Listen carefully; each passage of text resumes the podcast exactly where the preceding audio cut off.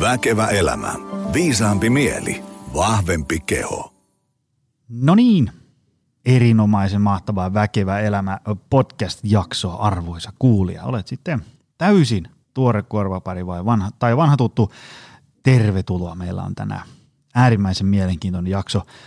Ähm, jälleen kerran yksi näistä jaksoista, että en tiedä minkä takia tämä teema tuli taas säästettyä tänne näin pitkälle, mutta tärkeintä on se, että, että myöhään, mieluummin myöhään kuin ei, ei koskaan.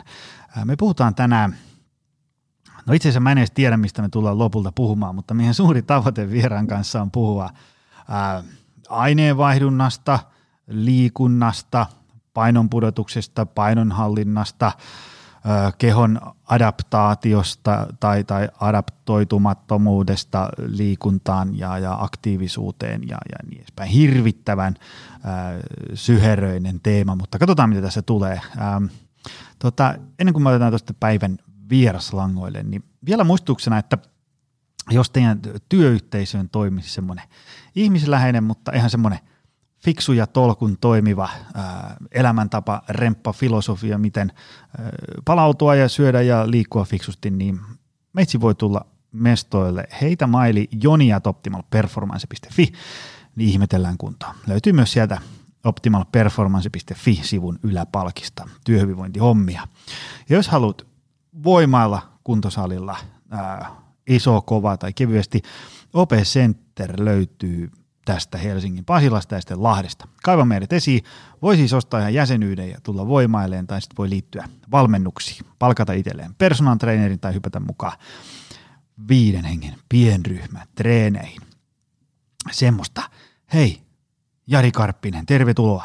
Kiitos. Hei, tota, mä oon tehnyt nyt viime aikoina tota, vieraille tämmöisen niin kuin, karhunpalveluksen, että mä otan tänne äh, studion tyypin ja toivon, että tuntiin tiivistettäisiin teema, josta pitäisi oikeasti puhua kuusi päivää ja siltikin jäisi pahasti kesken. Tota noin, niin, ää, äh, kerro vähän ensiksi, kuka sä oot ja mitä sä teet ja mistä sä tuut ja niin edespäin. Joo, hei, kiitos ensinnäkin kutsusta tänne. Tämä on tota, ähm, rakas aihe mulle, koska työskentelen siis väitöskirjatutkijana Jyväskylän yliopistossa – liikuntatieteellisessä tiedekunnassa, ää, Eija Laakkosen tutkimusryhmässä ja, ja mun väitöskirja liittyy siihen, miten erityisesti vaihdevuodet naisilla heijastuu kokehoaineenvaihduntaan ja erityisesti mä oon kiinnostunut niin energia-aineenvaihdunnasta, energian kulutuksesta ja rasvojen käytössä sitten vähän niin kuin liikunnassa ja levon aikana. Ja aina kun mä pääsen juttelemaan tästä tota, energiankulutusaiheesta, niin tota, mä oon ihan liekeissä, koska tämä on sekin mun mielestä niin järkyttävän mielenkiintoista ja, ja, ja äm, niin kuin keskeistä ihmisen toiminnalle. Mm. Ja, ja äm, mun väylä tähän tota, väitöskiertutkijaksi on ollut aika moninainen. Eli, eli jos aloitetaan ihan sieltä nuoruudesta, niin tota, ää, mä olin ihan varma, että musta tulee biologi mm. yläasteella. Ja päädyinkin sitten opiskelemaan biologiaa heti lukion jälkeen, mutta sitten toinen mun tämmöinen intohimo elämässä on liikunta. Ja sitten tämä liikuntapuoli veti mut äh, ohjaamaan liikuntaa ja työskentelemään liikuntaskenessä parikymppisenä. Ja sitten pyörin siellä sellaiset, äh, no mitä mä sanoisin, päälle viisi vuotta ja sitten päädyin, että oh, lähdin opiskelemaan fysioterapiaa mm-hmm. ja kävin opiskelemassa fyssariksi, mutta sitten fyssarissa oikeastaan opintojen aikana mua viettämään erityisesti nämä fysiologia-opinnot, biologia-opinnot ja päädyin sitten Jyväskylään ensinnäkin, että maisteritutkinnon terveystieteiden puolella ja sitten siitä vielä tähän väitöskirjaan. Ja nyt koen, että on semmoisella mukavalla reitillä. Mainiota. Mikään ei ole niin hienoa, kun löytää sen the oman jutun. Niin saattaa näitä, että voi olla, että se vaihtuu tässä vielä jossakin kohtaa. Ihan varmasti vaihtuu, ei siinä mitään. Hei, tota, itse asiassa sen takia mun on pakko nyt tässä promottaa, sen takia miksi sä tota, oot täällä on se, mä heitin tuossa yhdellä ä, aamulenkillä tota, Liikuntalabra-nimisen podcastin soimaan ja, ja siellä oli tota, mitkä ovat yleisimmät myytit liikkujan energiankulutuksessa. Tämä on sitten Petri Jalangon podcasti, Petrikin on täällä ollut vieraana ja ä, laittakaa siis liikuntalabra seurantaan ja, ja sitten kannattaa kuunnella sieltä jaksonumero yhdeksän. Se oli hirvittävä hyvä. Mä kuuntelin sitä ää, tota, antaumuksella kiljuin siellä keskellä metsää, että mun on äkkiä saatava sut tänne, koska se on hirvittävän hyviä, hyviä juttuja tästä. Tota, noin, niin mä laitan tämän sen ää, liikuntalabran ja show notesihin tonne sen jakson.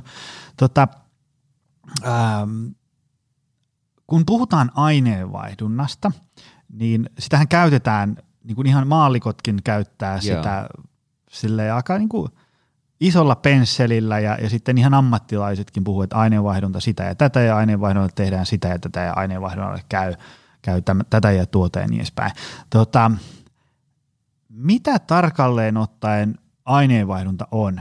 Mä kysyn tämän ennen kaikkea sen takia, että kun usein saa, niin kun joku saattaa heittää, että, että, että aineenvaihdunta X, Y, Z, sitä ja tätä ja tuota. Ja sitten jos kysyisi, että kerro mulle mitä on aineenvaihdunta, niin sitten voisikin olla yllättävä hiljaisuus siihen perään, koska se, siitä on ehkä tullut semmoinen niin ilmoille heit, helposti heittävä teema, ja vähän niin kuin tiedetään, mitä se on, mutta ei sitten ehkä ihan kuitenkaan. Varmaan ehkä sen takia, kun se on niin kuin, mä käsittelen ainakin, että se on niin kuin äärimmäisen niin kuin suurin piirtein kaiken näköistä. Mitä se on? Joo. No siis aineenvaihduntahan on vähän semmoista maalaamista isolla pensselillä. eli, eli Moisellekin määritelmä aineenvaihdosta on Charles Brennerin, Brennerin biologin määritelmä, että aineenvaihdutaan kaikki ne prosessit meidän elimistössä, jonka avulla me ollaan sitä, mitä me ollaan, ja tehdään sitä, mitä me tehdään. Aika iso. Kyllä. Eli käytännössä se kattaa kaikki ne prosessit, minkä avulla me saadaan eristettyä ruuasta erilaisia aineosia energiaa, ja kaikki ne prosessit, mitkä sitten käyttää sitä energiaa. Ja totta tästä voidaan sitten lähteä aina pienempiin osiin, eli me voidaan puhua koko kehon tasolla äm, energian saannista ja energian kulutuksesta, mitkä sitten liittyy tähän ja mitkä ihan niin kansankielessä yleensä liitetään tähän aineenvaihduntaan. Me voidaan mennä sitten toista taas hyvin paljon niin syvemmälle, vaikka yksittäisten äm, molekyylien aineenvaihdunta, vaikka jos puhutaan jostakin aminohaposta, vaikka leusiinista, niin mä voin omistaa koko elämäni sillä, että tutkin yhden aminohapon aineenvaihdunta, että mitä sille tapahtuu silloin, kun se ää, tota, ää, imeytyy suolistosta ja sitten se prosessoidaan elimistössä. Tai sitten voidaan miettiä vaikka mitokondrioiden aineenvaihduntaa, mikä on sitten tämmöinen soluelin, joka sitten elimistössä tuottaa sitä meidän energiavaluuttaa ja mitä me sitten voidaan käyttää erilaisissa prosesseissa. Ei aina voida liikkua hyvin eri, eri tasoilla, mutta ehkä niin kuin kansankielessä yleensä tällä niin kuin rinnastetaan sit siihen ähm, no, energian saantiin ja niihin prosesseihin ruuasta ja energian kulutukseen ja tarkastellaan yleensä niin kuin koko elimistön tasolla. Tota,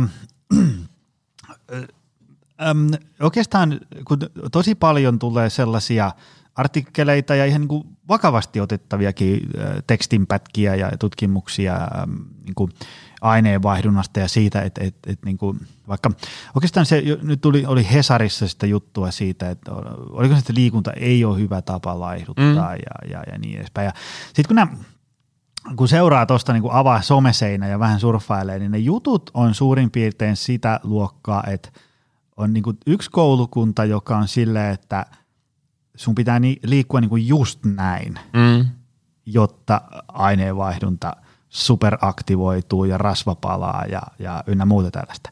Sitten on toinen koulukunta, joka on silleen, niin kuin, ää, että no ei millään ole mitään väliä, kun keho kuitenkin sitten kompensoi ja tää, Ja sitten sit tulee semmoinen fiilis, että no mikä tässä nyt niin kuin on se the totuus? Mikä niin kuin, tämä on taas tämmöinen hirvittävän massiivinen kysymys, mutta mitä tästä niin kuin pitäisi ajatella? Kompensoiko keho jotenkin tavalla, että kun me aktivoidaan, tehdään tuolla paljon jotain, niin sitten tämä täällä toisaalla vähän hidastuu ja niin edespäin. Kerro vähän meille jotain tästä. Mitä meidän pitäisi niin ymmärtää? No ehkä mun mielestä ensimmäinen ajatus, joka kannattaa on niin hyväksyä ja omaksua ihmisen kehosta, on se, että me ollaan hirvittävän adaptoituvia ja mukautuvia niin kuin oikeastaan missä tahansa asiassa.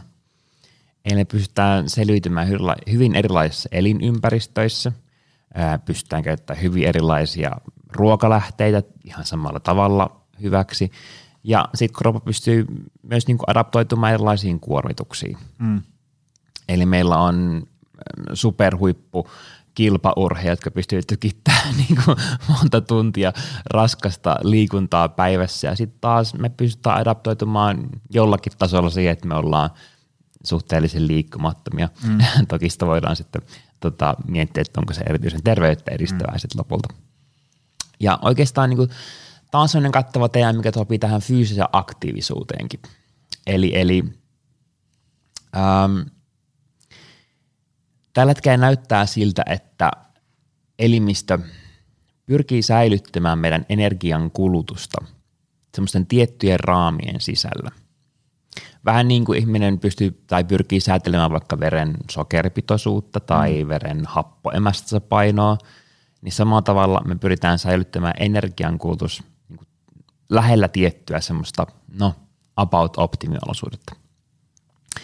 Ja sitten jos energiankulutusta hirveästi niin kuin lähtee kasvamaan, niin elimistöllä on sitten tapoja kompensoida tätä, jotta me pysytään siellä lähellä ikään kuin semmoista perustilaa. Ja tästä on tehty semmoinen ähm, constrained total energy expenditure malli, mikä on sitten viime aikoina saanut paljon huomiota, ehkä enemmän mm. ensin niin tutkimuskentällä ja nyt sitten myös, myös niin kuin, ähm, enemmän ähm, niin kuin yleisessä keskustelussa.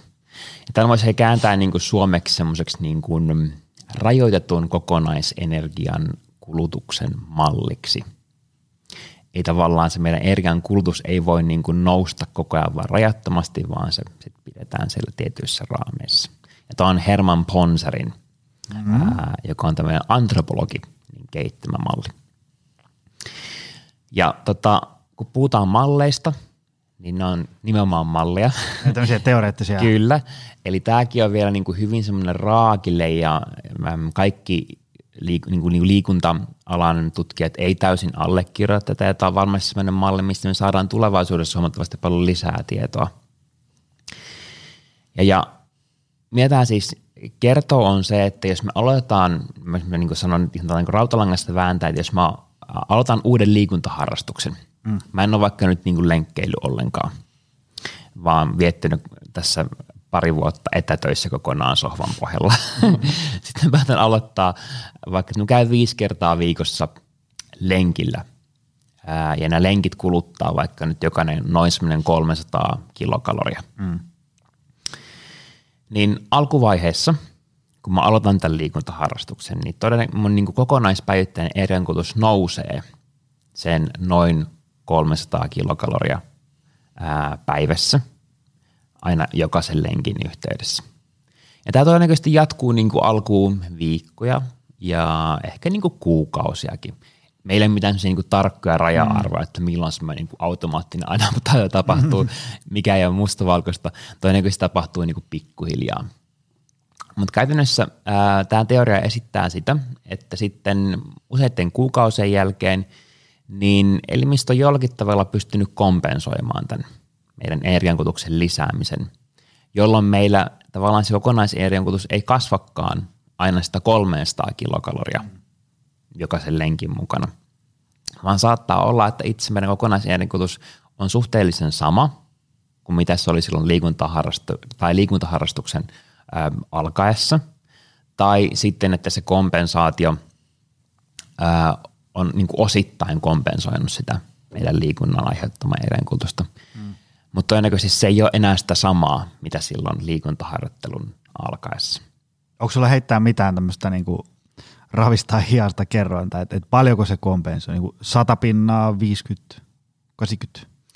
No, tätähän me ei tiedetä.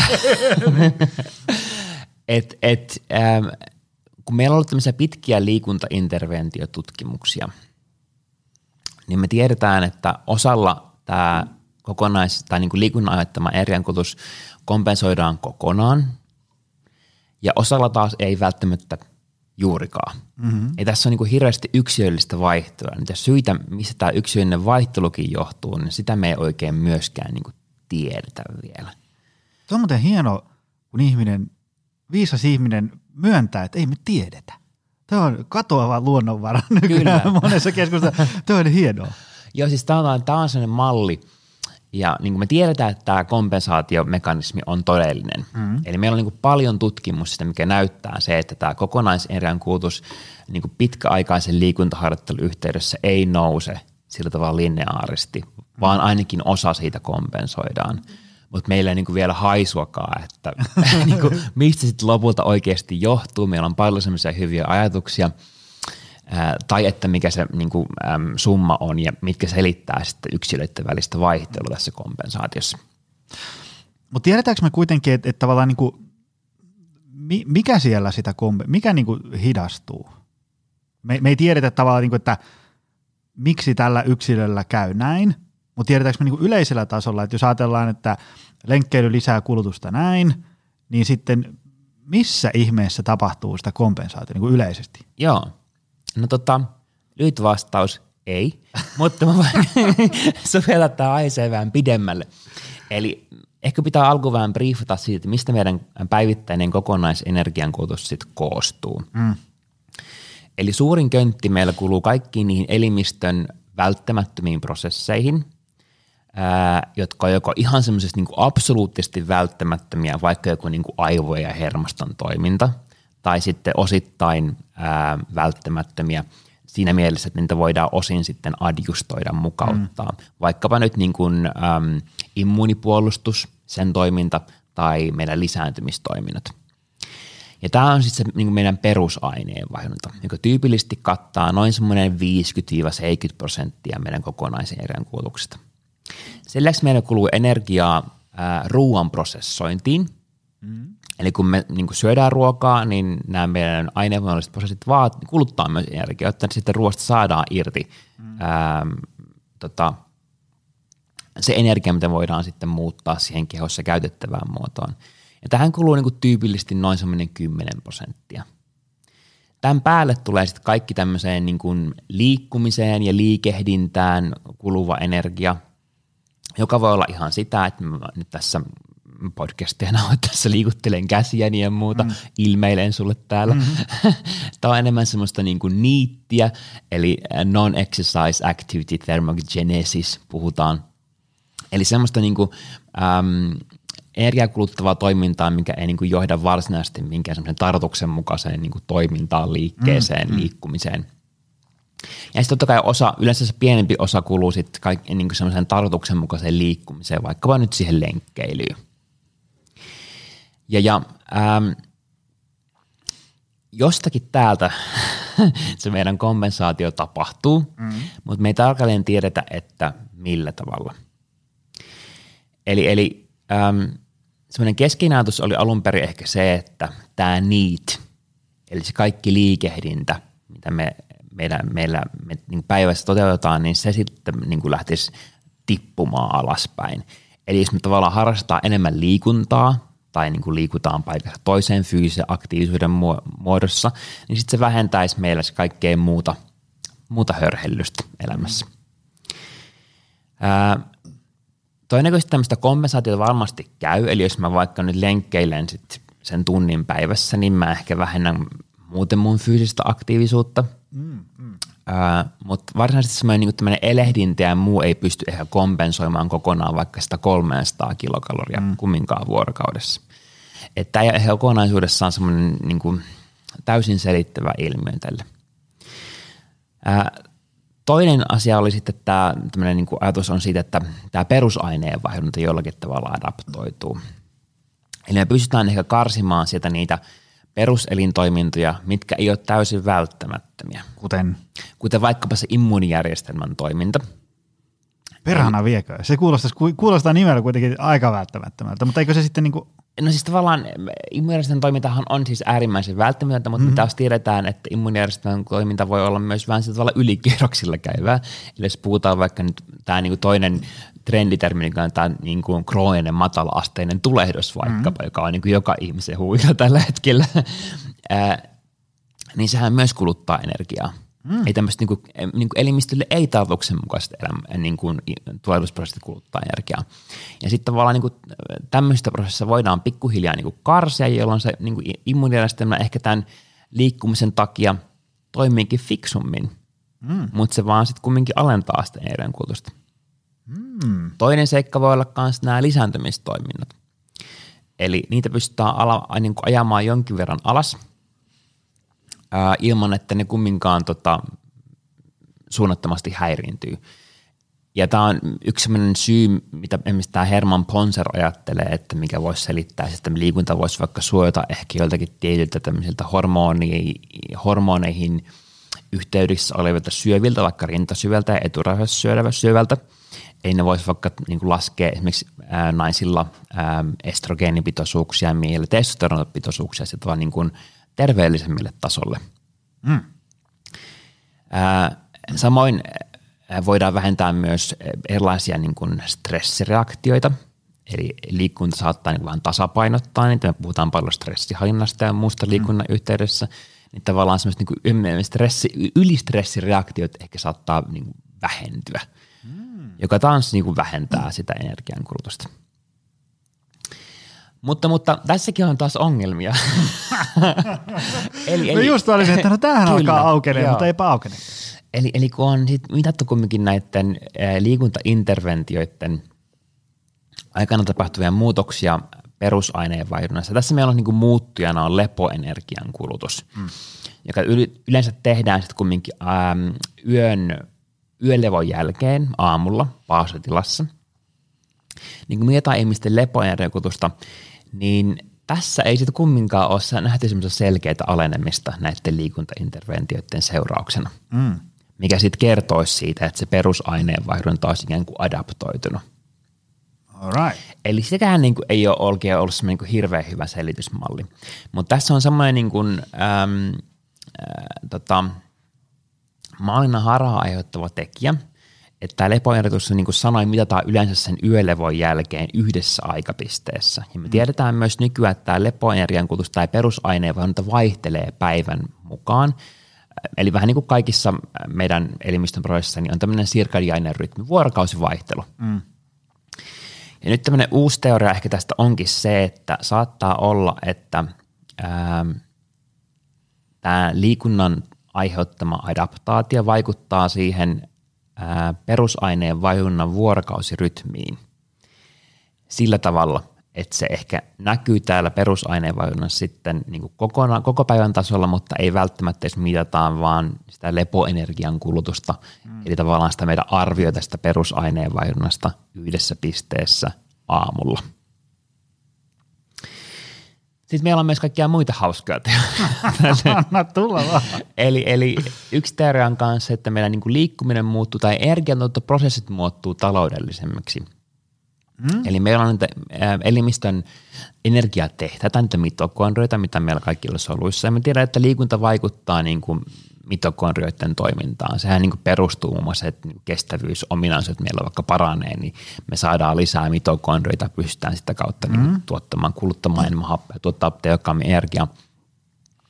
Ja saattaa olla, että esimerkiksi yksi teoria on se, että niiden mitokondrioiden tavallaan semmoinen ohivirtaus – ää, niin proteinien ohivirtaus elektronin siirtoketjussa. Okei, okay, okei. Okay.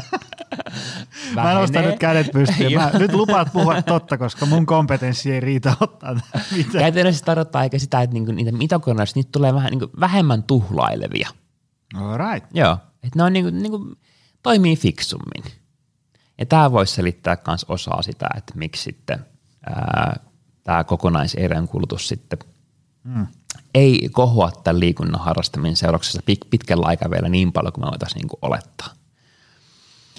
Ja varmasti tulevaisuudessa tulee vielä paljon lisää mekanismeja, millä pyritään selittämään tätä asiaa, niin kuin tästä mun puheesta ehkä kuulee. Tota, äh, tulee 15 lisäkysymystä tuossa mieleen, mutta mua tämäkin kiinnostaa tämmöinen. Ähm, aina välillä lukee semmoisia juttuja, että että mä, mä pudotan painoa pitämällä itseni miinus 500 kilokaloria päivittäin tasolla niin kuin seuraavat kolme kuukautta.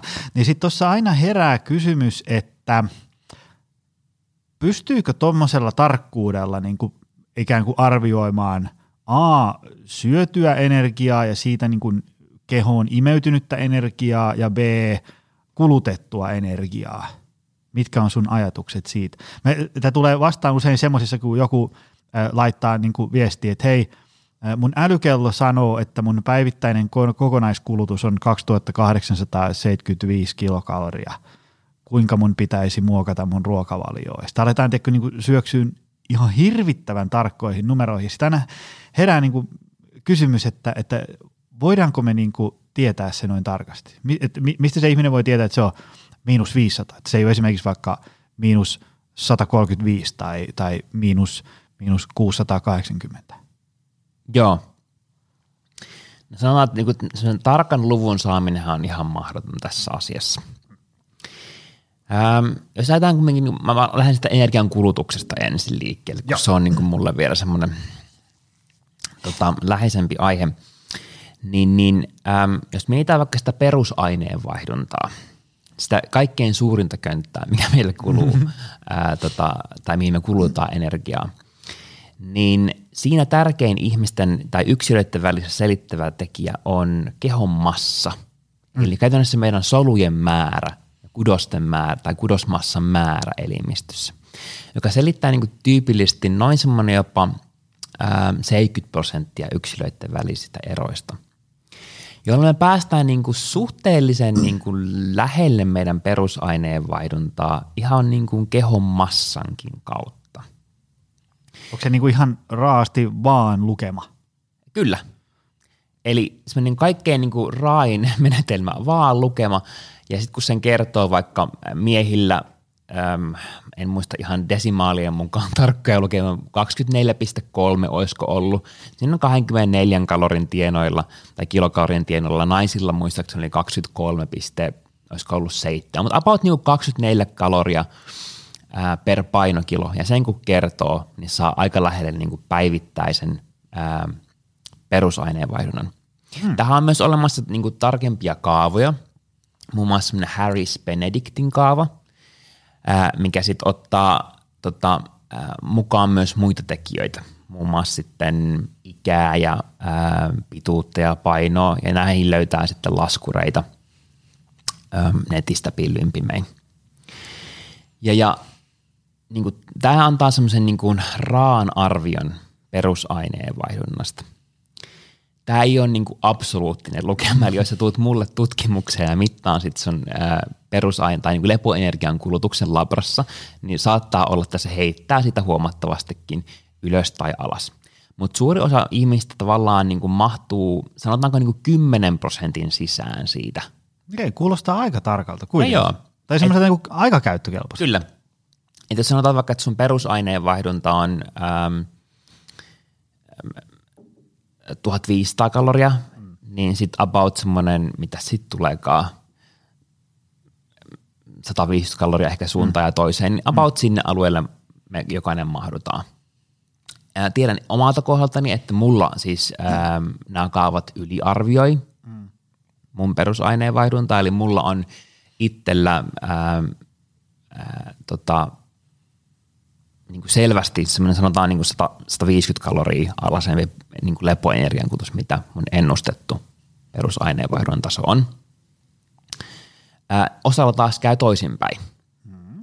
Mutta vaan siis tutkimussakin on, itselläni on äm, just ollut keski-ikäisiä naisia, niin aika hyvin he kumminkin mahtuu sinne skaalan sisään. Et osalla on, niin kuin, sit, kun adjustoidaan näillä kehon massoilla – niin on en, suurempi lepoenerkulutusta osalla taas sit alasemmin, mutta niin kuin suhteellisen niin kuin niille tienoille me kaikki mahdutaan. No niin. Mutta sitten totta kai menee niinku vielä homma haastavammaksi, kun me lähdetään arvioimaan sitä liikuntaan käytettyä energiankulutusta ja muuta siihen päälle. Eli, eli tämmöiset niinku fyysisen aktiivisuuden mittarit pystyy tietyllä, tietyssä määrin arvioimaan sitä ää, liikuntaan ja muuhun niin kuin fyysiseen aktiivisuuteen käytettyä energiankulutusta, ää, mutta nekään ei ole missään nimessä niin kuin absoluuttisia. Eli ne antaa sitten semmoista osviittaa siitä. Eli jos omistaa semmoisen älykellon, ää, niin totta kai se antaa sulle tietynlaisen arvion mm. tästä.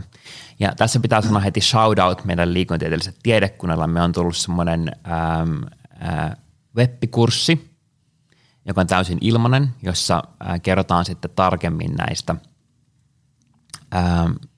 terveystiedon mittaamisesta ja hyödyntämisestä. Ja se on siis kaikille maksusta, eli kannattaa tsekata meidän tiedekunnan sivulta ja käydä kurssi Mä laitan linkin tuonne show notesiin. Joo, joo, joo, ehdottomasti. Se on just tullut. Kaikki meidän huippuasiantuntijat tullut siellä tekemässä sen. Se on mulla itselläkin to-do-listalla, että No niin, no niin. läpi vielä tästä. Joo, eli, eli tavallaan sitten voi tavallaan bonustaa tämän sinne omaan ää, perusaineenvaihtonsa päälle. Voidaan käyttää myös sellaisia kerrannaisia, tyypillisesti nämä ää, erilaiset energiankulutus, tota, laskurit netissä käyttää mm. että jos arvioit vaikka, että teet toimistotyötä etkä liiku, niin sitten se sun perusaineenvaihdot kerrotaan 1,2 ja niin edelleen. Niin nämä antaa sulle semmoisen niin jonkinlaisen osviitan. Mm. Ja sitten jos oot niin tämmöinen hyvin keskivetoihminen, niin saattaa olla, että tämä kaikki menee hyvin lähelle oikeita, tai sitten ei. et, et, ää, tärkeä varmasti tässä energiatasapainon tai niinku, ää, energiankulutuksen säätämisessä tai niinku suhteen säätämisessä on se, se, että miten sitten se oma paino kenties mm. muuttuu pitkällä aikavälillä. Sitten jos mennään siihen energian saantipuoleen, eli me tiedetään myös se, että ihmiset prosessoi ruokaa, ei nämä niin kuin aineenvainnolliset prosessit, mitkä sitten riistää sitä ruuasta sitä energiaa meidän mm-hmm. käyttöön, niin nekin vaihtelee meillä yksilöittäin. Öö, yleisesti ajatellaan, että me niin kuin vedetään kaikki se energia ruuasta kokonaan. Mm-hmm. Et me ei tavallaan niin kuin, huomioida, jos me vaikka lasketaan meidän energiansaantia yhteen, niin mä lasken sen joka ikisen banaanin ja muun suupalan mm. yhteen ja pähkinät ja niin edelleen, josta mä saan sen kokonaisenergiansaannin. Mutta meidän siis niin kuin kyky ää, napata sitä energiaa vaihtelee yksilöittäin. Ja siinä voi olla ihan semmoista niin kuin huomattavaakin vaihtelua. Ää, siihen on ehkä kiinnitty niin kuin tutkimuskentälläkin vähemmän huomiota, mutta tämä on ihan todellinen ilmiö, että se vaihtelee. Se voi olla niin kuin satoja kaloreja. Mikä tekee, että siihenkin vaikuttaa, niin se on kans sitten toinen juttu. Yksilölliset ominsa- ominaisuudet, ähm, suolistobakteeristo, mikä on myös semmoinen trendaava asia mm-hmm. ja ilmiö. Äh, mutta mut kaikki vaikuttaa. Myös ne niinku ruoan äh, valmisusmenetelmät, eli, eli mehän tiedän esimerkiksi vaikka jotkut pähkinät, niissä on niinku hirveästi energiaa, mm. mutta todennäköisesti esimerkiksi Saksan pähkinöistäkin just luin tässä artikkelin, niin saattaa olla vaan, että noin semmoinen 80 prosenttia sitä energiasta saadaan sitten kumminkin tota, elimistön käyttöön, mm. koska ne ei vaan nyt ole niin yksinkertaisesti pilkottavia. Mm. Totta kai tähän voi vaikuttaa sitten vaikka sillä, että miten paljon pureksiin pähkinöitä mm-hmm. tai pistääkö ne vaikka jonnekin smoothien blendaa ja siellä, mm-hmm. jolloin ne saa enemmän jauhoksi. Mutta mut, kaikki nämä vaihtelevat, niin tää, tuo niin lisää harhaa siihen energiatasapainon arvioimiseen. Mm. Ja sen takia varmasti pitkällä aikavälillä ää, tärkein muuttija onkin ehkä se oma paini, jos sitä haluaa seurata. Ja sitten sen perusteella voi lähteä muuttamaan sitä ää, joko kulutusta tai saantia johonkin suuntaan, jos tavoitteena on sitten tehdä tälle painolle jotakin, nostaa, ää, vähentää, viene. Pitkä Huhhuh. vastaus. Joo, mä just mietin, että tämä, kyllä niinku, tämä podcast ei helpota meikäläisen työtä ollenkaan, kun mä itse yritän olla sille kansaintajuista ja näin, ja, ja, ja tota, sitten kun mä mietin, kun seuraavan kerran, kun joku kysyy multa aineenvaihdosta jotain, niin mä vedän vaan syvää henkeä, että no kuulee, se vähän riippuu. se tapahtuu. Mutta hei, tota, ähm, me ollaan nyt tässä puhuttu tavallaan, että, että niin kuin, äh, kehon paino on se, mikä vaikuttaa aika paljon ja sen, sen, sen kautta voi laskea Joo. näitä. No mitä sitten, kun esimerkiksi vaikka niin kuin 90-kiloinen ihminen voi olla aika monennäköisillä eri niin kuin kehon koostumuksilla – ja, sitten kun ajatellaan, että pituutta voi olla 195 ja sitten voi olla 155 ja niin edespäin. Ää, tota, ja sitten jos palataan tuonne niin 90-luvun lopulle, kun mäkin aloin käymään kuntosalilla, niin oli niin kuin, tiedätkö, että, että pakkaat vaan tuohon katon lihasta vähän äijää kyytiin, niin sitten voi syödä ihan mitä vaan, kun lihas kuluttaa ää, niin hirveästi energiaa ja niin edespäin. Tota, mitenkäs asia nyt sitten oikeasti on? Onko täällä niin kehon koostumuksella, kuluttaako lihas enemmän kuin rasvakudos ja niin edespäin? Joo. Jos me siellä koko kehon painolla pystyttiin selittämään semmoinen noin 70 prosenttia yksilöiden välisestä vaihtelusta, niin sitten kun me lähdetään huomioimaan lisää niitä kehon ää, koostumusjuttuja, niin me päästään huomattavasti pidemmälle tässä mm. yksilöiden välisten eron selittämisessä. Ei tyypillisten tutkimuksessa mä itsekin, kun nyt analysoin dataa, niin mä otan sinne selittäviksi tekijöiksi, millä on niin vakioin nämä mallit sillä tavalla mm. hienosti, niin otan äm, rasvattoman massan ja rasvamassan – Rasvaton massa tarkoittaa siis mitä? Rasvaton massa tarkoittaa oikeastaan kaikkea muuta massaa, paitsi sitä rasvaa. Eli siihen kuuluu niinku sisäelimet Sisä, ja luut. Joo, ja... sisäelimet, luut, lihakset, kaikki, joo, kaikki joo. muu paitsi se niin kuin rasva. Joo. Ja, ja äh, tämä lähinnä siksi, että ähm, rasvakudos kuluttaa kumminkin ähm, elimistön kudoksista kaikkein vähiten sitä energiaa, eli noin 4,5 äh, kilokaloria – kiloa kohti vuorokaudessa. Siis jos me halutaan äh, päästä pidemmälle vielä tässä selittämisessä, yksilöiden erojen selittämisessä, niin voidaan sitten lähteä äh, äh, pilkkomaan sitä rasvontamassaa pienempiin osiin. Mm.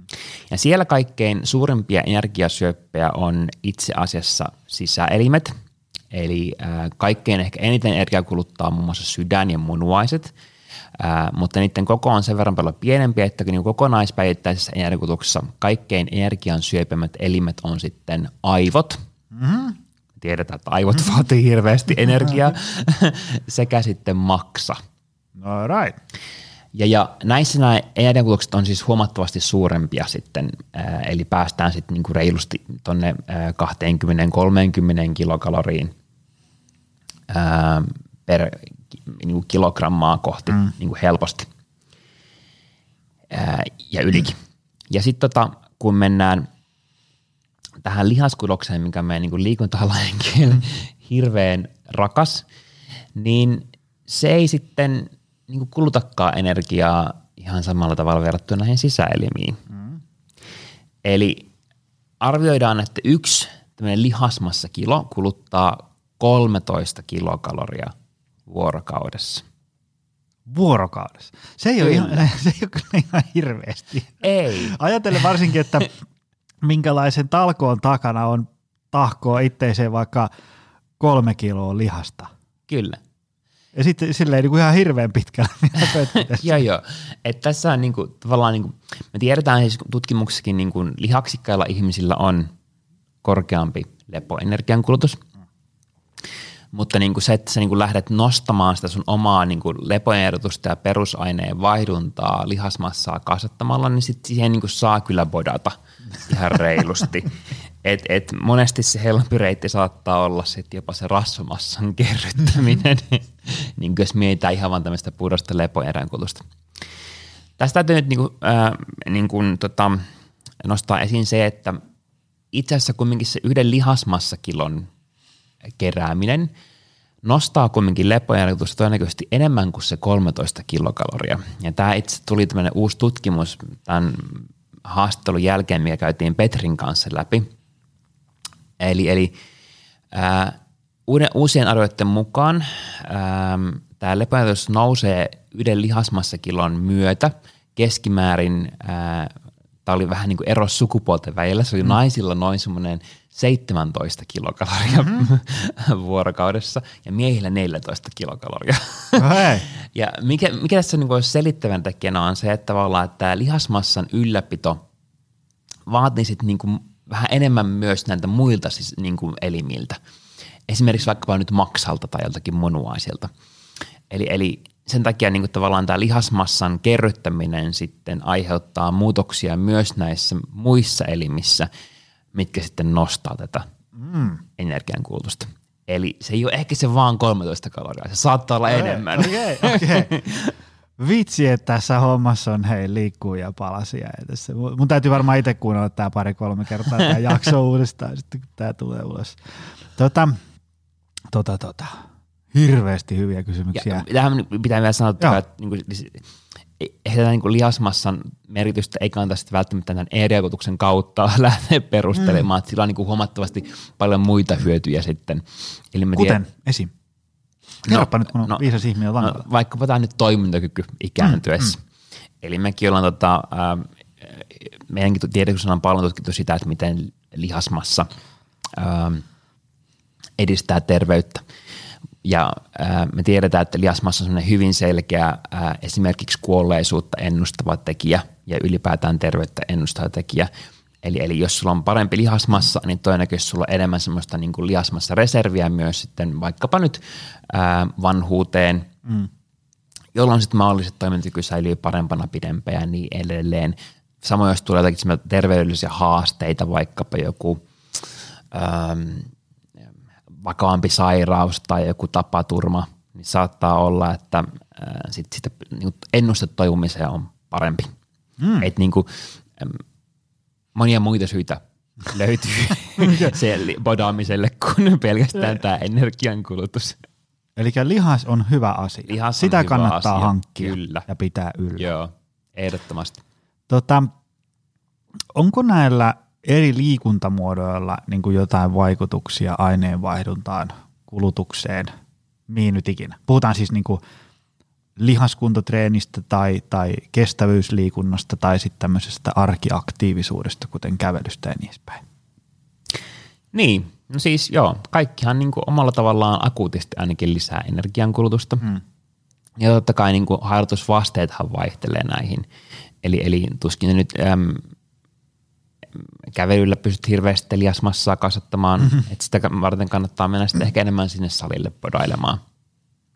Tai jos haluaa parantaa maksimaalista hapenottokykyä ja sitä kautta vaikka juosta 10 kilometriä nopeammin, niin sitten se jalkaprässi ei ole se kaikkein tartuksenmukaisin homma siihen, vaan sitten kannattaa ehkä treenata vaikkapa sitä juoksua.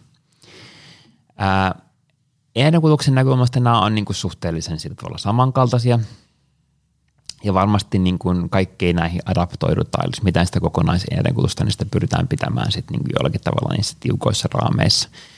Ähm, eli sinänsä niin kuin energian kulutuksen näkökulmasta ehkä näillä niin kuin en, en pysy sanomaan, että mm. olisi mitään semmoista niin kuin suunnatonta eroa. Samoin esimerkiksi, jos mennään vaikka siihen, siihen painohallintaan, niin osahan vannoo heat-harjoittelun nimeä ja osa vannoo sitten tämmöisen niin matala tehosen mm. tai matalatehosen pitkäkestoisen harjoittelun nimeen. Ja käytännössä niin kuin nämä painonpudotusvasteet, mitkä liikunnalla nyt ylipäätään on niin kuin suhteellisen vaatimattomat, ää, niin ne on niin kuin suhteellisen samankaltaiset näiden liikuntamuotojen välillä. Jos, jos mietitään niin kuin ihan, puhutaan sitten niin kuin energian kulutusta, kö? Että ei, niin, ei, ei tai, ole niin, niin väliä. Tai puhutaan niin kuin tätä, tätä tästä niin kuin painon tiputusvasteesta, mm, okay, okay, hiitistä okay. ja yeah. ää, tässä tällä matalaenergisellä tota, ää, tai matalakuormitteisemmalla pitkäkestoisella mm. harjoittelulla, vaikka hiittiä vähän ei jossakin vaiheessa ajatellut, että se olisi ollut niin tehokas painonputustapa. Ja tota, ää, tulee tähän kokonaisenergian kulutukseen, niin sekin on niin kuin suhteellinen samankaltainen näiden harjoitusmuotojen välillä. Ää, hiittiähän monesti perustellaan, että okei se lisää sitä jälkipolttoa ja niin edelleen. Mm. Että se Hei tavallaan... se on muuten, kerro siitä vähän. Tiedetäänkö me siitä jotain? Ää, no tiedetään, että erityisesti jos on tosi kovatehoinen hiitharjoittelu, niin siellä on, niin kun, tämä jälkipoltto on ihan semmoinen ns. todellinen ilmiö. Mitä jälkipoltto muuten tarkoittaa? Siis sitä, että niinku... Se tarkoittaa käytännössä sitä, että hapenkulutus on kohonneella tasolla sen harjoittelun jälkeen tiettyjä aikoja. Mm. Eli elimistö käyttää energiaa siihen, että siitä harjoituksesta niin kuin sit, ihan kuin vähän niin kuin lähdetään palautumaan. Mm, mm. Ja se saattaa olla sitten tavallaan korkeammalla tasolla verrattuna semmoiseen niin matalatehoisempaan harjoitteluun. Joten vaikka jos ää, se treeni ei ole ollut ihan niin pitkää ja semmoista niin kuin, ää, energiaa kuluttavaa itse sen niin kuin just sen hiitreeni aikana, niin tavallaan se jälkipoltto sitten ikään kuin kompensoisi sitä mm, erotusta mm. jälkikäteen. Ää, tästäkään ei hirveän paljon sit kumminkaan lopulta tiedetä, että mikä sen niin kuin merkitys on. Ää, todennäköisesti, jos sä niin kuin tehdään tämmöistä oikein kovatehoista sprinttiharjoittelua, mm. niin sillä saattaa olla ehkä suurempia yhteyksiä sitten tämmöiseen niin jälkipolttoon ää, verrattuna sitten semmoiseen niin kuin vähän matalatehoisempaan intervalliharjoitteluun, mikä on totta kai ihan siltä loogista. Mutta, mutta ää, sen syvempää merkitystä sillä ei ehkä kumminkaan sitten lopulta ole. Että tässäkin niin kuin ehkä sitten kannattaa valita se, että kumpaa treenimuotoa itse haluaa tehdä. Mä olin just tulossakin itsekin siihen, että, että nyt kuulostaa siltä, että jos ajatellaan, että on joku, joka ei kauheasti ole harrastanut liikuntaa, ja sitten se miettii, että mitä tässä nyt kannattaisi tehdä, jotta painonhallinta onnistuisi, niin onko suositus siis se, että tee sitä, mistä tykkäät ja mikä tulee sitten varmasti tehtyä? Joo. Okei. Okay. Ja sitten tietysti lihasmassan hankinnan näkökulmasta puntti painaa sitten vähän enemmän kuin juoksulenkkiä ja niin edespäin. Kyllä. Sano vaan. Joo, ja tämä on totta kai niin kuin, ehkä jatkaan siitä, niin kuin, mikä liittyy tähän constrained energy expenditure-malliin, on just tämä liikunnan ehkä niin kuin, osittainen tehottomuus tässä painon tiputuksessa. Mm. Tota, mi- mistä tuleekin mun jatkokysymys, Joo. että kun usein puhutaan sitä, että on tämä tämmöinen lentävä lause, että you cannot outrun a bad diet, eli, eli jos joku haluaa pudottaa painoa tai, tai harjoittaa tämmöistä kestävällä pohjalla olevaa painohallintaa, niin tota, ää, jos syöminen on ihan sivuraiteella, niin vitsi sit on hankala kompensoida liikkumalla lisää. Ja, ja sitten kun mä mietin sitä, että niin tämmöinen meikäläisen kokoinen 90-kiloinen mies, niin ei ole mulle mikään kauhea talkoo syödä tässä 1500 kilokarjoja. Se on aika nopea juttu ja mm-hmm. se on mielekästä mm-hmm. ja tulee hyvä fiilis ja niin edespäin. Mutta sitten, että mä kuluttaisin 1500 kilokaloria, niin se onkin aikamoinen talkoo. Osaatko heittää hihasta, mitä mun täytyisi tehdä, jotta palaa 1500 kilokaloria? Kauan mun pitää juosta? Kuinka pitkään? Mitä mä sanoisin? Apua. Öö, No kyllä siellä ainakin kaksi ja puoli tuntia voisi kyllä heittää toinenkin. Riippuu että aina sitten millä niin nopeudella meitä, mutta, Joo. mutta, mutta tota, aika, aika pitkälle Joo, ei, siis semmoinen, niin kuin, että, että todennäköisesti mua ei nähdä tekemässä sitä. Koska... mutta anyway, tavallaan siis, niin kuin, jos ajatellaan tätä kokonaisuutta, että, että ihmiset liikkuu ja, ja syö ja palautuu ja, ja niin edespäin – Ja sitten ne haluaa tehdä sen sille, että, että paino pysyy siinä, missä se on, tai jos ne on tarvetta ja haluaa pudottaa, niin sitten ne pudottaa sitä. Mutta kuinka iso roolia niin kuin liikunta siinä näyttelee? Joo. No, äm, jos mä en siihen ylipäätään, että miten liikunnalla pystytään tiputtaa painoa, niin, niin tämä on jo aika selkeä tutkimusnäyttö se, että liikunta ei ole hirveän tehokas painonpudotuskeino – ja tästä on niin kuin paljon tutkimusnäyttöä. Mm. Eli tyypillisesti liikunnalla saavutetaan ehkä siinä alkuvaiheessa, ehkä kenties silloin, kun se elimistö ei ole vielä adaptoitunut siihen uuteen mm. energiankulutuksen tasoon, niin pystytään tiputtaa niin kuin joitakin yksittäisiä kiloja.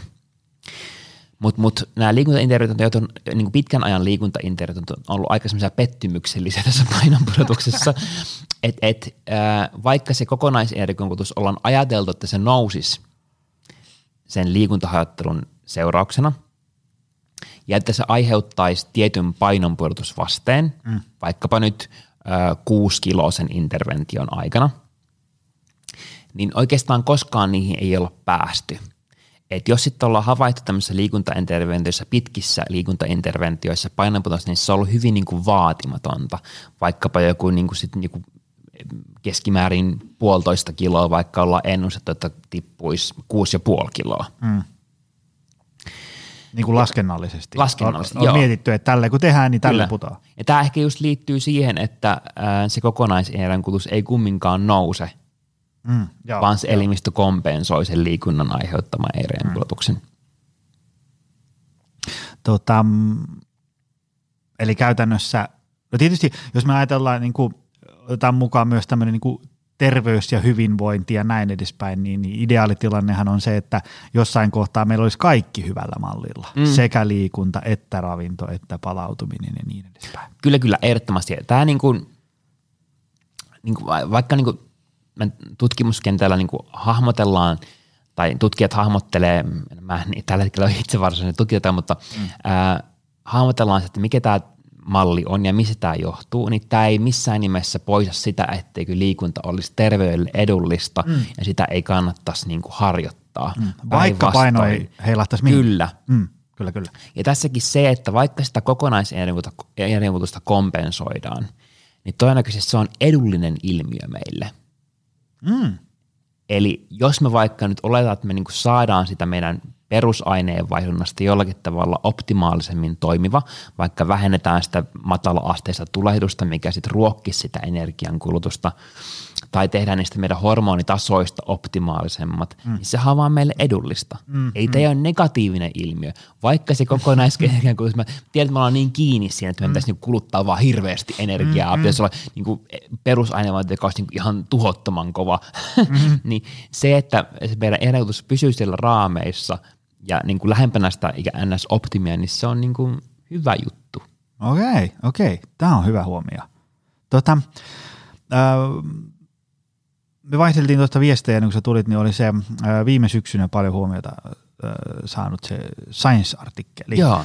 Äh, tota, että et muuttuuko energiankulutus elämänkaaren eri vaiheissa jotenkin?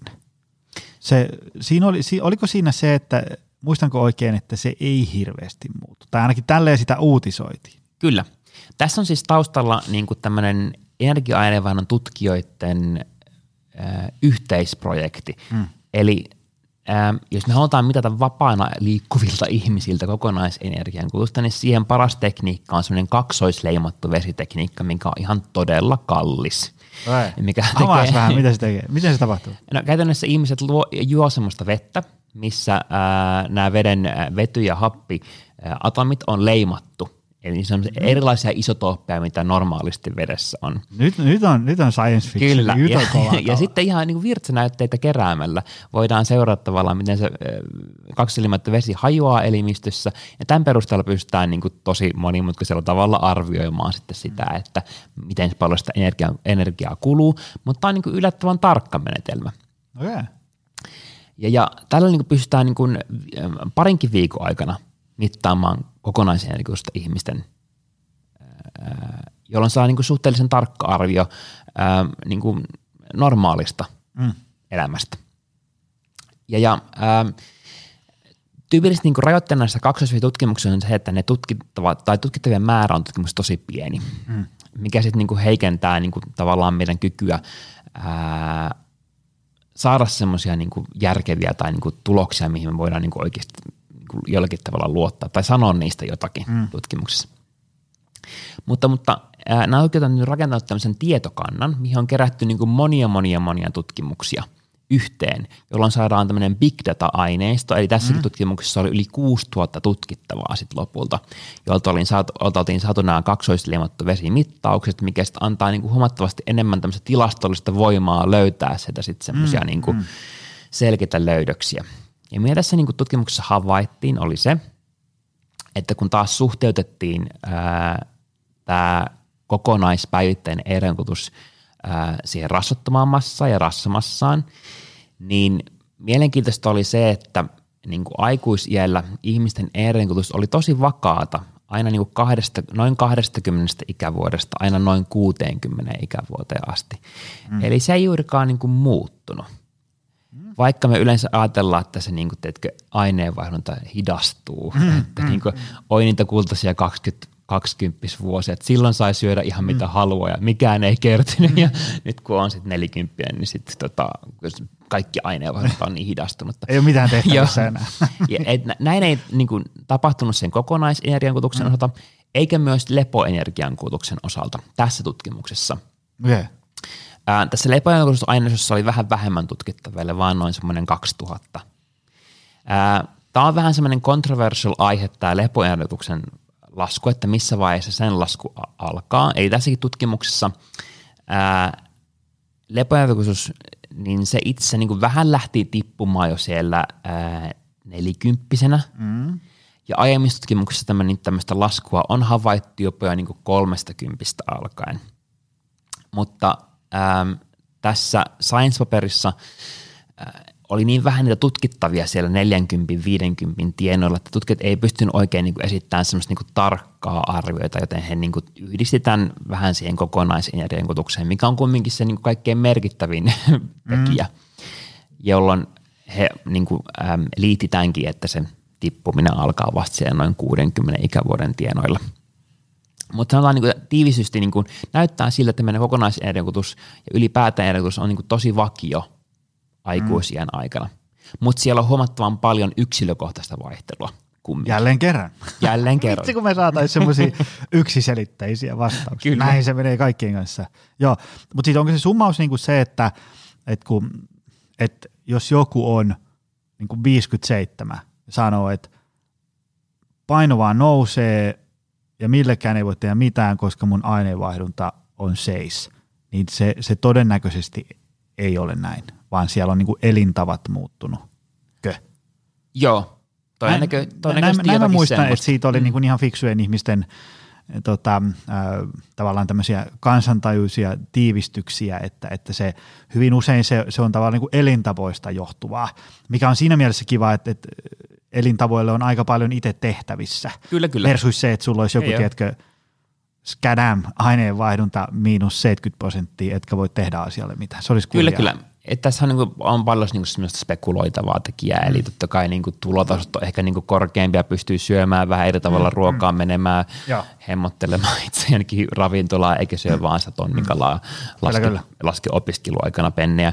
Tai sitten, että ehkä on omaksunut sitten vaikkapa nuoruudessa sellaisia ruokailutapoja, mistä on sitten vaikea päästä irti, mm, mm. että sitten tavallaan se niin kuin kutus on ehkä laskenut sillä tavalla, Joo, äm, äm, kun elämä on muuttunut, mutta mm. sitten on tavallaan kumminkin pitänyt kiinni niistä samoista syömistottumuksista ja sitten kumminkaan ehkä elimistö ei ole tasapainottanut sitä energian saannin ja kulutuksen suhdetta sitten myöhemmin.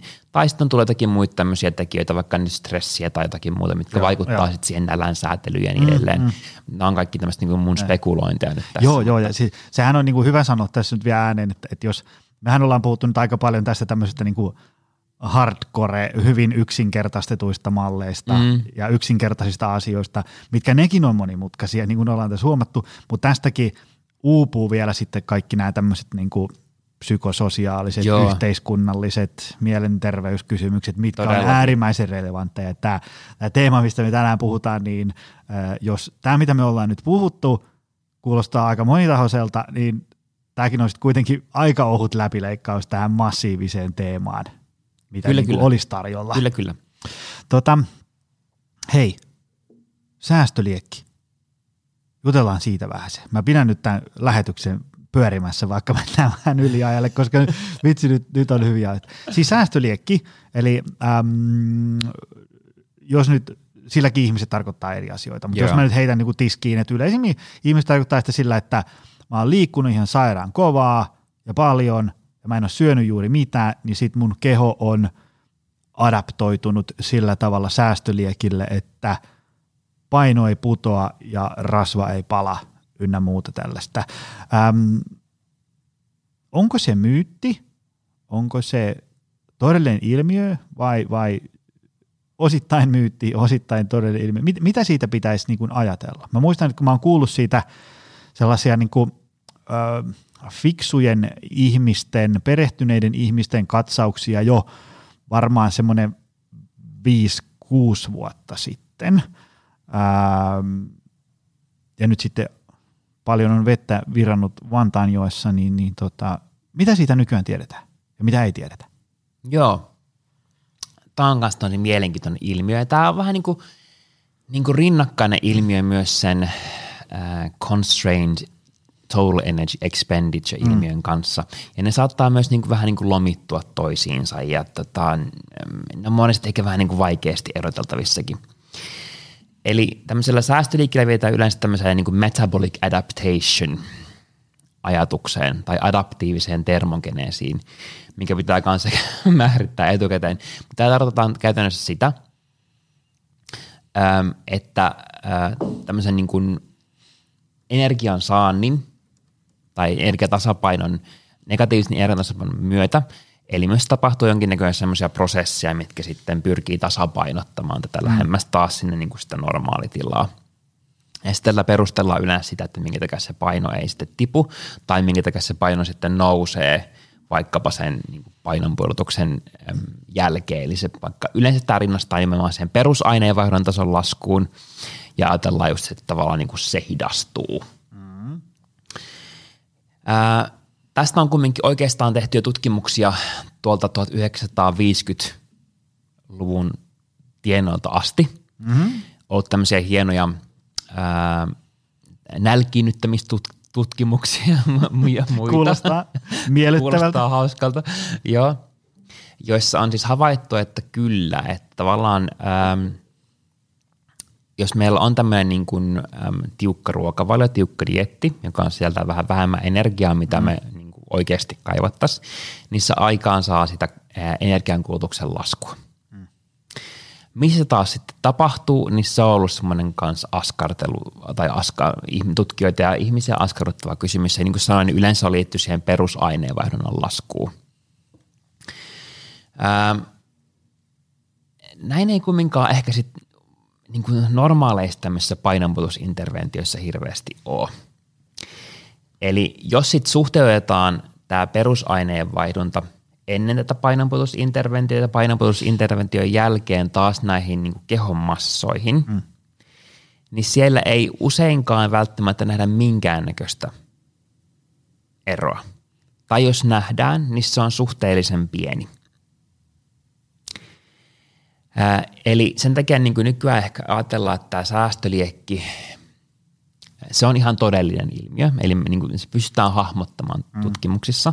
Se voi liittyä yhä, ylipäätään semmoiseen niin akuuttiin energiavajeeseen, eli me tiedetään, että meidän niin kuin akuutti energiavaje tiputtaa niin kuin lepoenergiotusta hyvin nopeasti niin kuin päivien Mitä tarkoittaa aikana. akuutti tässä yhteydessä? Sillä tavalla, että niin kuin, ää, akuutisti ollaan ää, saatu vähemmän energiaa suhteessa – energian kulutukseen niin kuin vaikka niin kuin muutaman päivän ajan. Mm. Eli vaikka niin kuin on syönyt pitkään saman verran kuin kulutan, mutta sitten pari päivää syön vaikka sen 500 kaloria vähemmän. Mm. Niin tavallaan lepoenergikutus niin reagoi aika nopeasti siihen. Okay jolloin tämä, niin kuin, tämä voi olla vähän niin kuin harhainen ilmiö kanssa tämä meidän säästöliekki. Eli se liittyy vaan ikään kuin siihen energiavajeeseen, niin jos ihminen palautettaisiin sinne energiatasapainoa ennen näitä mittauksia, niin saattaa olla, että sitä niin kuin NS-säästöliekki-ilmiöitä ei edes niin kuin nähtäisi varsinaisesti. Mm, mm. Mutta tavallaan niin kuin, ähm, tällä hetkellä niin konsensus on se, että se on olemassa oleva. Eli perusaineenvaihto saattaa hidastua, mutta se on niin kuin hyvin pieni – pieni osa niin tyypillisessä painonpuolustusinterventiossa, ellei mennä sitten ihan semmoisiin niin tosi, tosi, tosi hardcore-interventioihin, mm. missä voi olla sitten vähän, vähän suurempaakin. Ää, missä ehkä tapahtuu niin kuin enemmän muutoksia on se need, eli se liikehdintä ja sitten semmoinen kaikki muu liikkuminen, mitä me tehdään. Mm. Eli niin kuin, mitä se tarkoittaa käytännössä? No käytännössä tarkoittaa arjessa. sitä, että jos sulla on ener- energiavajeessa, niin henkilökohtaisesti mä ainakin mieluummin jään makaa sinne sohvalle katsomaan niitä jotain cheat day-videoita mm. YouTubesta, kuin se, että mä lähtisin vaikka tekemään jotakin ylimääräistä tota, äm, lenkkiä viemään roskia tai jotakin muuta vastaavaa. Eli, eli tavallaan semmoinen niin kaikki muu liikkuminen, liikehdintä ää, lähtee tulee niin kuin kohti minimiä, mikä sitten säästää sitä meidän energiaa – et todennäköisesti tämä on ehkä suurempi osatekijä verrattuna siihen ää, perusaineenvaihduntaan, ää, mikä selittää sitä energiankulutuksen tota, laskua sitten. Okei, eli, eli äm, onko niin, että jälleen kerran suurempi selittävä tekijä on todennäköisesti se, että elintavat on muuttunut kuin se, että kehossa on dramaattisesti muuttunut jotain. Ymmärsinkö oikein? Joo, tavallaan niin kuin se ei ole eristettävissä eikä niin perustoimintoihin Joo, tässä jo. tilanteessa. Hei, tota, mitä sitten, äh, vielä yksi tämmöinen iso kysymys. Äh, tota, nämä Biggest Loser-tutkimukset. Joo. Ni, ni, niistä usein ähm, kuullaan tai niihin viitataan sillä tavalla, että äh, se ei ole hyvä systeemi pudottaa painoa silleen niin kuin – isoa kovaa nopeasti, että et, et syö juuri mitään ja runtaat meneen kauheita treeniä, koska sitten se tulee korkojen mm. kerran takaisin. Onko näin? Mitä näistä tutkimuksista tai näistä Biggest Loser TV-ohjelmaa interventiosta pitäisi ajatella? Joo, no tämä Biggest Loser on mielenkiintoinen myös tämän säästöliekki-ilmiön takia, koska tällä mm. on perustettu just nimenomaan tätä säästöliekkiä, että ihmisten niin kuin aineenvaihdunta romuttuu ja mm. kaikki on sen jälkeen tuhoon tuomittu. Eli, eli nämä ihmiset kävi läpi niin kuin tosi kovan prässin, eli niin kuin hyvin rajoitetun ruokavalion ja hyvin kovan liikuntaintervention, ja heillä itsestään niin kuin ohjelman aikana tämä perusaineenvaihdon taso tippui semmoiset about keskimäärin noin 500 kilokaloria. Mm. Niin kuin päälle kahdesta tonnista noin semmoiseen 1800. Tässä on se äh, huomioiden seikka, että heidätkin testattiin kyllä silloin loppumittauksissa tavallaan taas siellä negatiivisessa energiatasapainotilassa. Mm. Eli saattaa olla, että se itse asiassa säästöliekki ei olisi ehkä ollut niin suuri, mm. jos heidät olisi niin palautettu siihen energiatasapainoon mm. ennen sitä mittausta. Mutta joka tapauksessa siellä siis tapahtui tämmöistä adaptaatiota. Ja sitten kun näitä ihmisiä seurattiin, ää, niin, niin suuri osahan ei pystynyt ylläpitämään sitä pudotettua painoa. Tämä on niin hyvin tyypillistä ylipäätään painon perusinterventiossa, että se paino pyrkii sitten ää, kohoamaan takaisin. Ja tässäkin kuuden vuoden seurannan aikana niin kuin aika paljon sitä painoa tuli takaisin. Keskimäärin he kuitenkin pysty pitämään niin kuin 10 prosentin painonpudotuksen, mikä on itse asiassa aika hyvä niin kuin mm. painonpudotustulos. Osalla kokonaan paino palautui. Ähm, osalla jopa vähän niin kuin tuli lisää ekstraa päälle, mutta osa pystyi pitämään niin kuin aika niin kuin merkittävänkin painonpudotuksen. Tässä tutkimuksessa havaittiin oli, että tämä säästöliikki-ilmiö niin oli keskimäärin sillä samalla tasolla myös sen kuuden vuoden jälkeen. Ja tämä oli totta kai kanssa niin kuin, että aa, mm-hmm. niin kaikki aineenvaihdot on taas pilalla. Mutta tässä ehkä unohdettiin se, että tämä säästöliekki ei korreloinut sen painon pudotus tai sen niin kuin, ää, painon ylläpidon kanssa. Eli mitä se tarkoittaa? Eli tarkoittaa sitä, että jos henkilö oli enemmän sitä säästöliekkiä, mm. niin hän ei ollut suinkaan niin kuin kerryttänyt enemmän sitä painoa takaisin, vaan hän oli itse pystynyt pitämään suuremman painonpuolitustuloksen. Mm. Ja sen sijaan tämä säästöliekki oli ikään kuin lievittynyt enemmän niille, lähestulkoon jopa niin kuin kokonaan, ää, jotka oli sitten saanut sen painon takaisin. Ei tämä kertoo myös sitä elimistön adaptoituvuudesta.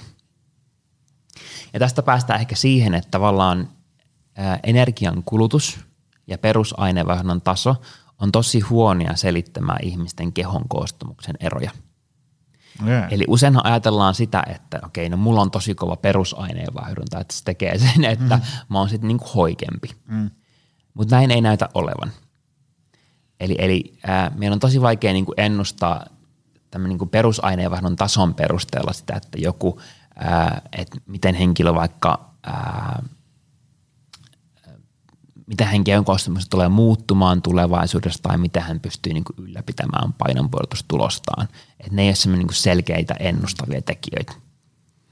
Onko näitä siis niin kuin tutkimuksia jotenkin niin kuin tulkittu sun mielestä vähän niin kuin väärin tai jotenkin yli? Tai? Joo, no mun mielestä on käytetty vähän semmoisena niin värittämässä, niin, äh, että, että niin kuin ei kannata pudottaa koskaan painoa, kun se tuhoaa sun aineenvaihdunnan mm. ja metabolian. Mitä niistä pitäisi? Mikä olisi sun, jos sä saisit, sä saisit tulkita niitä, mikä sun tiivistys niistä on? Öö, no siis en siis missään nimessä kannusta ketään tekemään tämmöistä interventiota. Et en niinku tarkoita tällä, vaan tar- mutta tarkoitan sitä, että niinku tavallaan äm, ihminen on adaptoituva mm. ja, ja tämä perusaineenvaihdunta ja aineenvaihdunta ei ole semmoinen, niin kuin, tai energiankulutus ei ole semmoinen tekijä, millä pystytään ennustamaan ikään kuin niitä painonpudotustuloksia ja muuta. Mm, okay. tai, tai että ää, millä pystytään selittämään sitä, että miksi sit se paino lähtee nousemaan sen intervention jälkeen – että tällähän tämä yleensä perustella, että vaan mm. tuhoat sen sun aineenvaihdunnan ja mm. sen takia se sun paino lähtee nousemaan sen painonputosintervention jälkeen.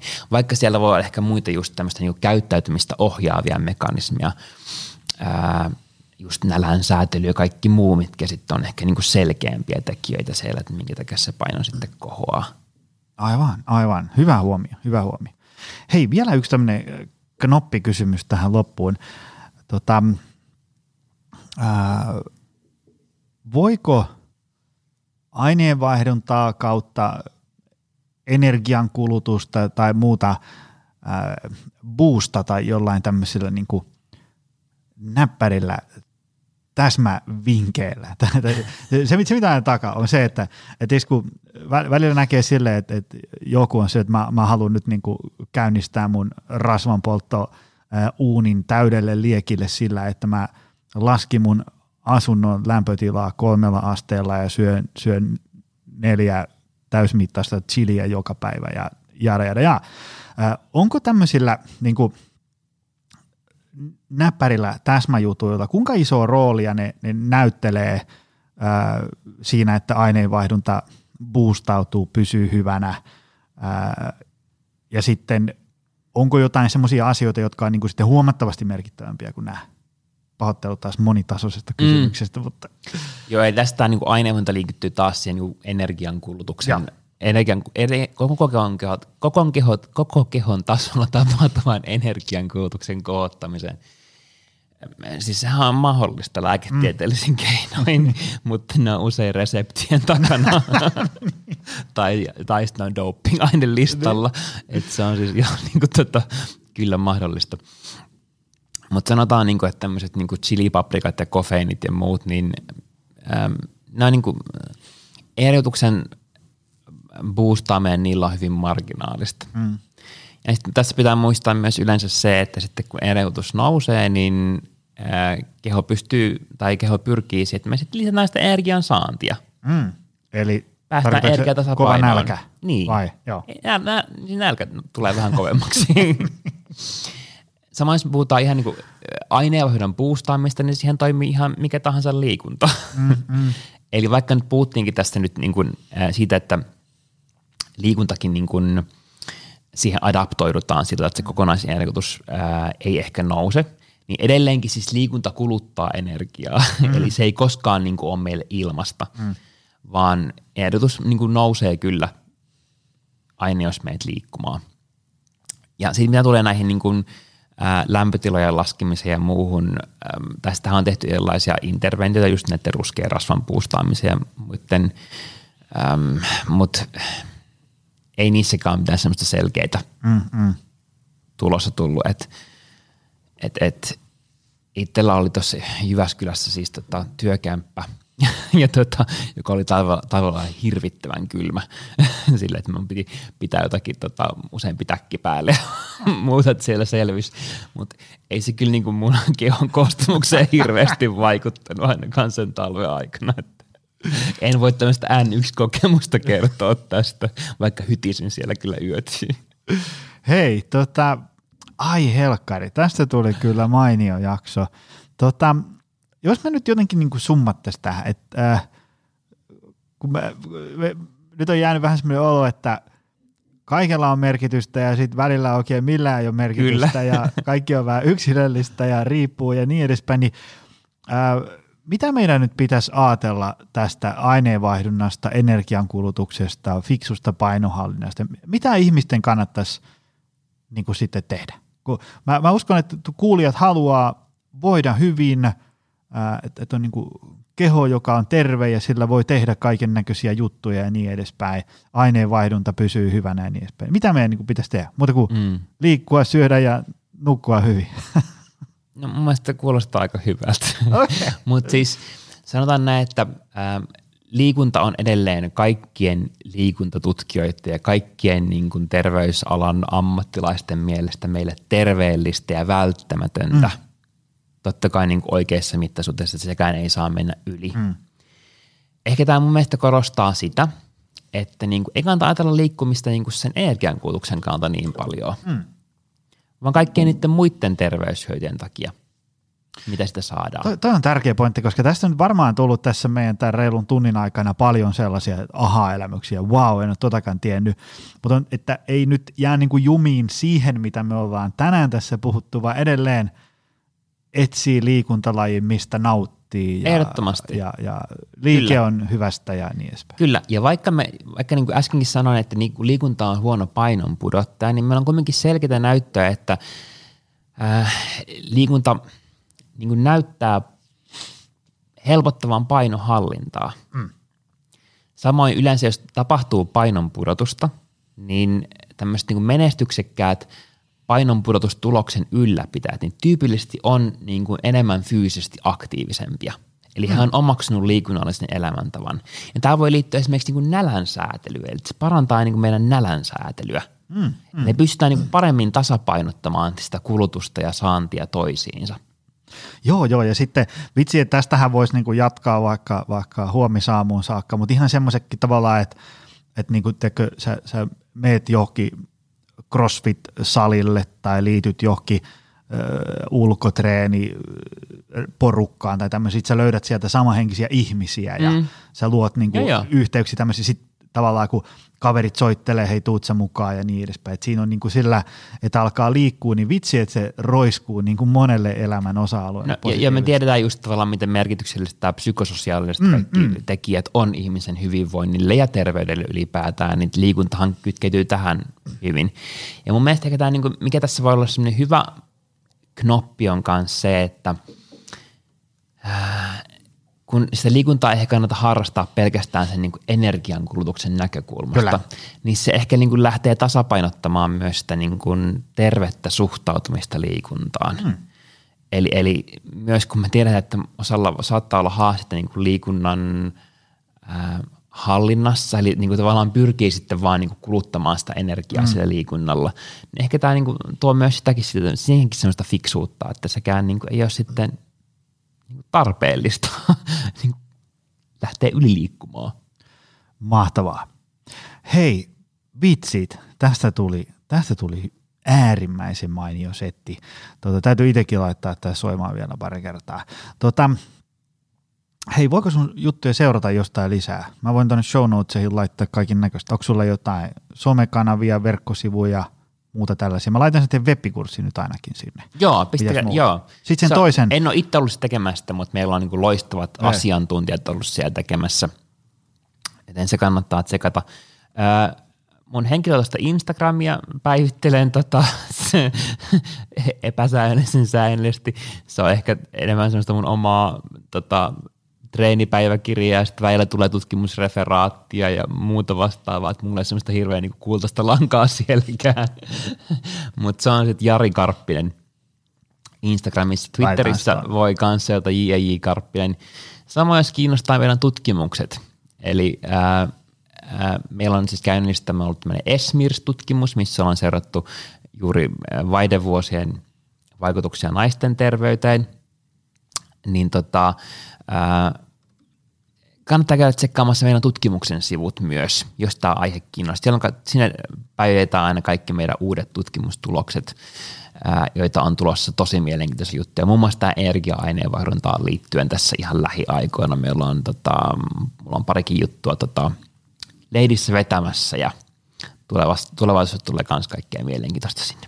Mahtavaa. Mäpä laitan sen tonne show Tota, Jari, kiitos tästä. Kiitos. Tämä oli äärimmäisen kingi jakso. Tota, kiitos sulle, rakas kuulija, myös, että jaksoit tänne päätyyn saakka. Toivottavasti oli ää, hyvä jakso myös sulle. Ei muuta kuin ensi viikolla taas sitten lisää. Se on moro. Tutustu lisää aiheeseen optimalperformance.fi ja opcenteri.fi.